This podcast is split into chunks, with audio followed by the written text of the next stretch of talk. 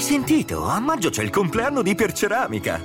Dobbiamo fare un regalo. Ce lo fanno loro. Per i vent'anni ci sono 20 prodotti con sconti mai visti e mille offerte su pavimenti, bagni, rivestimenti. E andiamo a vederli. Tra l'altro in negozio c'è anche Ristruttura Smart che ci segue in tutti i lavori. Ah, loro ristrutturano e noi risparmiamo. Mi piace.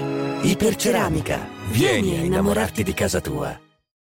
Ciao a tutti amici di Napster e benvenuti alla quarta puntata di Pop Porno, luogo dove ormai lo sapete cerchiamo di fare luce sulle teorie più assurde e per questo interessanti degli ultimi anni.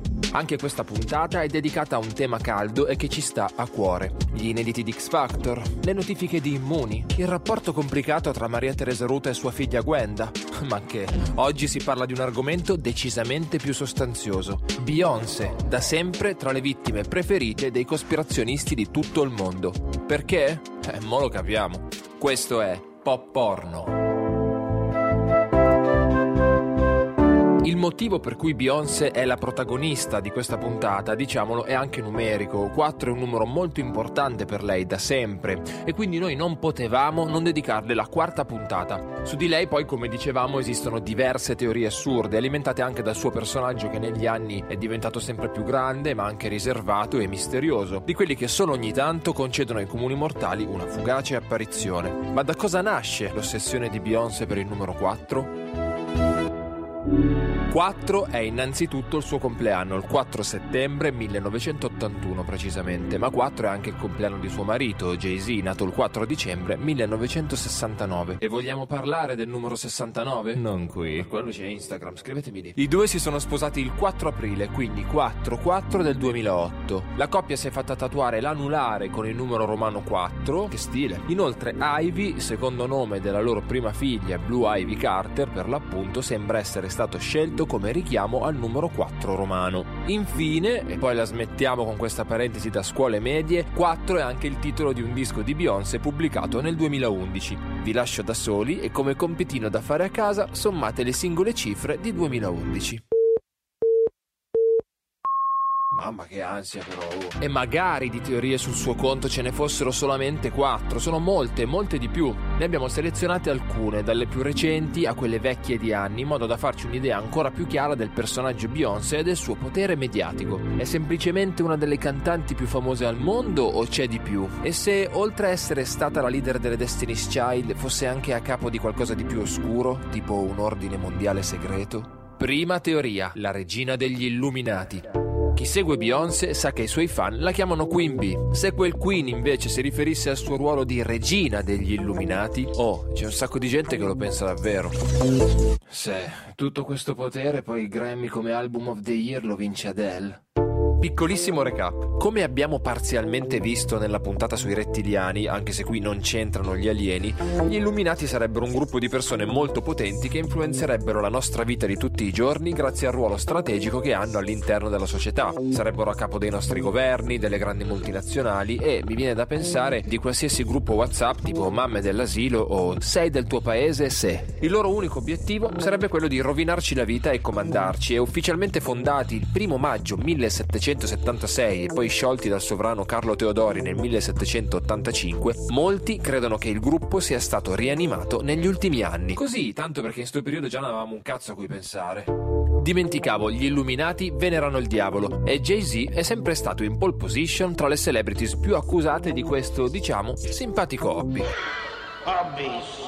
La colpa è principalmente del triangolo. E no, non parliamo della hit di Renato Zero che quando parte non riusciamo a non ballare, ma del triangolo in quanto forma geometrica. Se in Italia, infatti, paese di scienziati, poeti e intellettuali di ogni genere, il triangolo fatto con le mani ha sempre goliardicamente rappresentato simbolo di fertilità, in America lo prendono molto molto più seriamente. Oltreoceano, infatti, rappresenta il dominio del mondo, il concetto di gerarchia ed è pure stampato dietro alla banconota da un dollaro. Perché?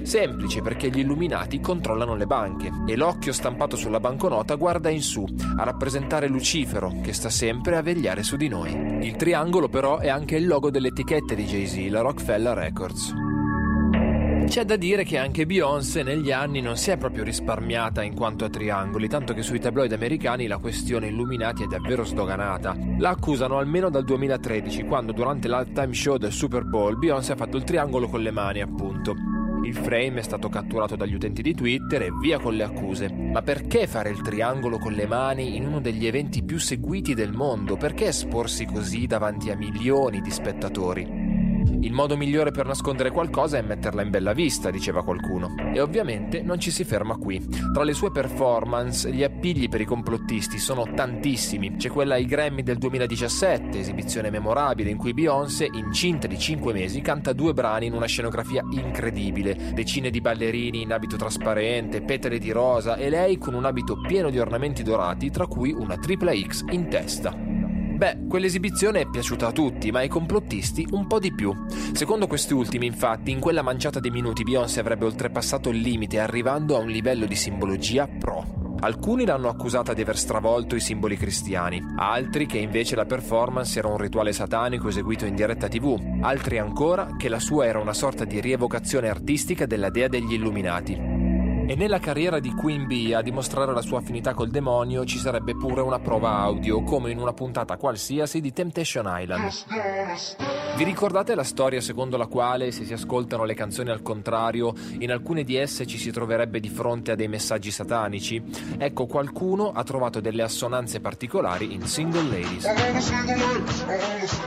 Mandato all'indietro dal giradischi, dunque, nel singolone più coreografato, quando ai matrimoni sale il tasso alcolemico, si capterà sarebbero le seguenti parole. People are scared. The world will bow to Lucifer. The world will not have fun. The world will bow to me. People tears fall.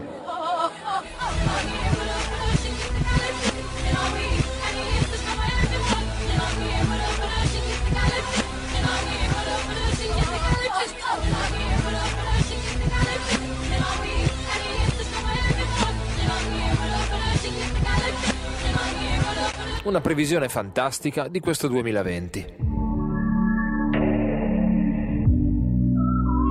La povera Beyoncé a un certo punto, probabilmente sfinita dalle accuse dei cospirazionisti, ha pure inserito nel testo del suo singolo Formation una frase dedicata proprio a loro. Ed è l'inizio, You all haters corning with that Illuminati mess, che si può tradurre con Voi tutti hater che parlate di quei cavolo di illuminati, come a dire, regà, mi avete rotto le palle. Se però siete Beyoncé, la vita non si può affermare a una sola teoria. Ecco infatti alcune delle altre strane voci che girano sulla figlia del destino. Sì, lo ammetto, ho fatto questa puntata solo per poter dire figlia del destino. Seconda teoria, la gravidanza finta. Beyoncé è ospite del Sunday Night, un programma televisivo australiano. È l'autunno del 2011 e lei è incinta di Blue Ivy. Ma al momento di sedersi sulla poltrona degli ospiti, sembra che la sua pancia si accartocci in maniera un po' strana, come se fosse un cuscino. Sì, lo so cosa state pensando, tipo quando la signorina Silvani finge di essere incinta di fantozzi per rubargli tutti i soldi della pensione e pagarsi i debiti delle corse dei cavalli. Fantozzino! Il video, che trovate facilmente su YouTube, effettivamente mostra qualcosa di strano. Io non sono mai stato incinta, ma la forma di quella pancia è perlomeno particolare. Le speculazioni poi sono cresciute quando è emerso che la cantante aveva dichiarato ai media due date diverse per quanto riguarda la nascita di Blue Ivy, prima a febbraio 2012 e poi a gennaio. La bambina nacque poi il 7 di gennaio indizi, ilazioni e pseudoprove che hanno poi portato alla diffusione di una nuova teoria. Beyoncé non avrebbe partorito Blue Ivy, ma avrebbe scelto di avere una figlia con la pratica della maternità surrogata. Ovviamente, oh, sono solo cazzi suoi. Ma se così fosse, perché mentire con un pancione finto? Forse anche lei fan della signorina Silvani? Beh, certo, come non esserlo. Quei 5 milioni che lei mi chiede per il trapianto di reni di sua zia. Di solito Beyoncé non risponde a queste voci, quella volta però sì, e l'ha fatto nel documentario della della HBO Life is But a Dream. Sul parto disse che non avrebbe mai potuto essere così vanitosa da fingere di essere incinta e poi ancora qualche anno dopo sulle pagine di People disse quella storia è stata pazzesca, non dolorosa, semplicemente pazzesca, chissà da dove l'hanno tirata fuori. Rispetto molto le madri e le donne, ha aggiunto poi. Eh, poter vivere l'esperienza di mettere al mondo un bambino, se si ha la fortuna di poterlo sperimentare, è qualcosa che non darei mai per scontato. Ci fu pure qualcuno, però, probabilmente dottorandi alla facoltà di anatomia online, che sostenne che pur di non portare i segni del parto, Beyoncé avrebbe partorito dall'ascella, grazie a particolari tecniche pioneeristiche. Con i soldi oramai si fa tutto. Ovviamente nemmeno il nome dell'ormai ottenne Blue Ivy è stato risparmiato segnato, il suo acronimo sarebbe Born Living Under Evil e qualcuno ha trovato da ridire pure sulla sua seconda gravidanza, quella dei gemelli Sir Carter e Rumi, che fu annunciata su Instagram con una foto incredibile che è stata o è tuttora non lo so la foto che si è beccata più like di sempre su Instagram. Nello scatto Beyoncé appare come una Madonna in Technicolor in piedi davanti a un arco floreale mentre culla i suoi bambini un mese dopo la loro nascita. Durante la trasmissione This Morning, Holly Willoughby disse che credeva che la foto fosse stata scattata prima della nascita dei bambini e che i gemelli sarebbero poi stati sovrapposti con Photoshop. Ovviamente un sacco di persone la pensa come lei. Ma lasciatele in pace ste creature. Ma... Terza teoria. Beyoncé mentirebbe sulla sua età. Questa volta la colpa è di suo padre, Matthew Knowles, è lui che ha fatto scoppiare il casino sull'età di sua figlia durante un'intervista radiofonica. Come tutti sappiamo, Beyoncé è nata nel 1981, ma durante un'intervista del 2015 con The Breakfast Club, Matthew Knowles ha detto che la figlia ha la stessa età di Pink, che invece è nata nel 1979. Cito testuale: Le Destiny's Child avevano delle competitor, c'era un gruppo di ragazze formate da L.A. Reid, che è un produttore, che erano le loro rivali. E sai chi era la cantante? Era Pink, aveva esattamente la stessa età di Beyoncé, e poi c'era anche Asher, e anche lui aveva la stessa età età, avevano tutti 14 o 15 anni. Apriti cielo, già anni prima, nel 2006, TMZ aveva pubblicato una storia sostenendo che Beyoncé avesse 7 anni in più di quanto affermava di avere, citando un documento del Dipartimento della Salute del Texas. Ci fu molta confusione anche quando l'attrice Gabrielle Union, che ha lavorato con Beyoncé nel film Cadillac Records del 2008, affermò che le due erano amiche già da adolescenti, anche se lei ufficialmente ha 9 anni in più di Beyoncé. Quindi quando Gabrielle aveva 15 anni, Beyoncé ne aveva solo 6. Gli anni in motorino sempre in due, per citare il poeta. La famiglia Knowles però ha regalato altre gioie. Qualche anno dopo ci ha pensato pure la madre a buttare benzina sul fuoco dei complottisti. Il giorno del 38esimo, e ripetiamo 38esimo compleanno della cantante, la madre Tina ha pubblicato un messaggio apparentemente innocente su Instagram per fare gli auguri alla figlia. Sapete che c'era scritto? 39 anni fa, oggi sei entrata nella mia vita. Ma come 39? Mica erano 38. Cioè, nemmeno la madre sa quanti anni ha. Comunque, la signora Knowles poi ha modificato il post specificando che era incinta 39 anni prima, ma che la figlia era nata l'anno dopo. Considerati i 9 mesi di gravidanza, magari lei si riferiva davvero al momento in cui ha saputo della dolce attesa. Vabbè, comunque sono sicuro che né Tina né Matthew Knowles fossero dei fenomeni in matematica. L'ultima infamia in ordine cronologico arriva da un candidato al congresso degli Stati Uniti che lo scorso luglio ha accusato Beyoncé di essere in realtà di nazionalità italiana e di accompagnarsi nella vita di tutti i giorni di simboli satanici comodamente riposti nella sua borsetta. Ehi B, avresti mica un crocifisso rovesciato da prestarmi? So che non giri mai senza. Il tutto è avvenuto su Twitter e il politico in questione è K.W. Miller, conservatore repubblicano dalla fervida immaginazione. Miller, col suo tweet, ha praticamente tirato fuori la teoria secondo la quale la nostra reginetta non sarebbe afroamericana, ma una mangia spaghetti, proprio come noi. Teoria al limite del TSO. Sta fingendo per farsi notare. Il suo nome è Anne-Marie Lastrassi. Parte che al massimo Anna Maria, ma poi che cognome è Lastrassi?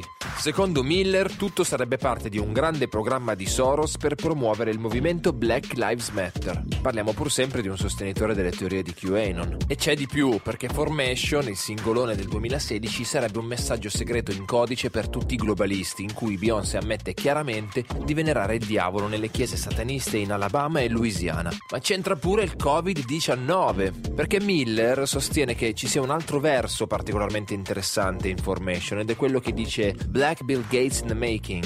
La sua conclusione è: nel 2020 2020 vediamo che il movimento Black Lives Matter terrorizza il paese e nello stesso momento Bill Gates spinge la vaccinazione Covid. Beyoncé ne parlava già quattro anni fa. Perché?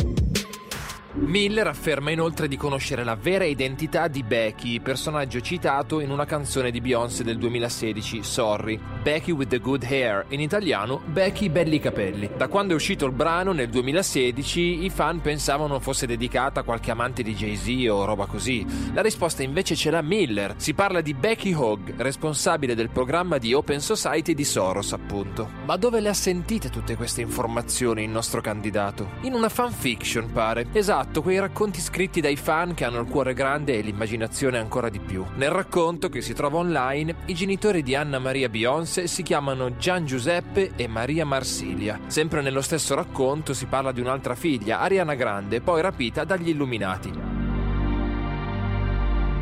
Amici di pop porno, le congetture contro Beyoncé per ora finiscono qui, ma non vogliamo porci limiti perché sappiamo quanto sia sconfinata e bizzarra la fantasia dei cospirazionisti, che in noi suscitano sempre un po' di tenerezza. Ed è proprio come se questa puntata in fondo non si chiudesse davvero, ci lascia con l'amaro in bocca e quella sensazione di sospensione e malinconia tipica del Natale. L'abbiamo ascoltata e riascoltata e finalmente abbiamo capito. A causarci questa confusione è stato lui, il ragioniere nazionale. Dopo averlo nominato due volte, ci è venuta voglia di metterci il tutù come Mariangela e di muovere i primi passi di danza sulle note della sigla del TG1. Vi lasciamo con lo sketch integrale della signorina Silvani che finge la gravidanza. Chissà, forse proprio come Beyoncé. Stringiamoci forte sul divano e tiriamo su il blade fino al collo. A presto, amici. Avanti, fantoccino.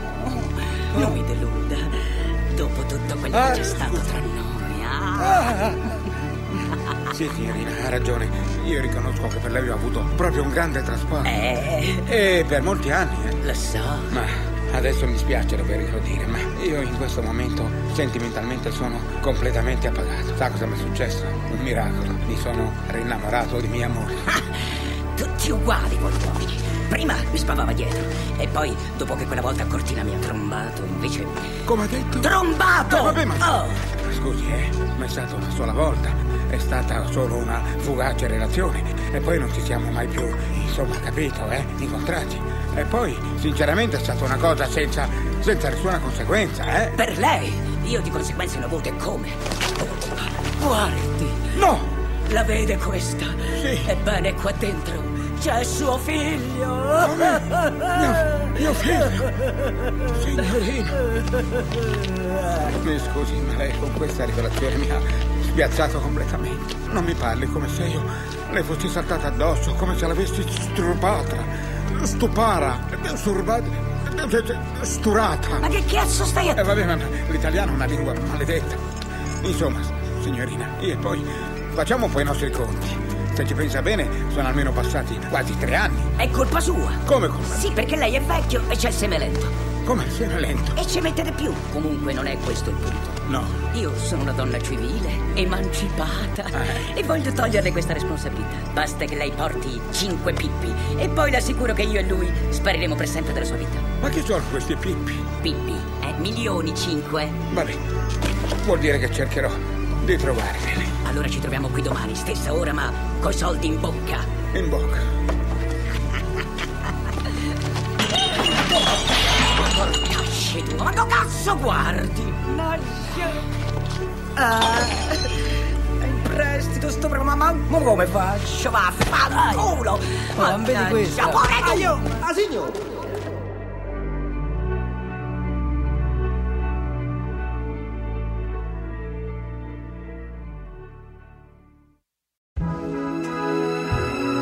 Hai sentito? A maggio c'è il compleanno di Perceramica.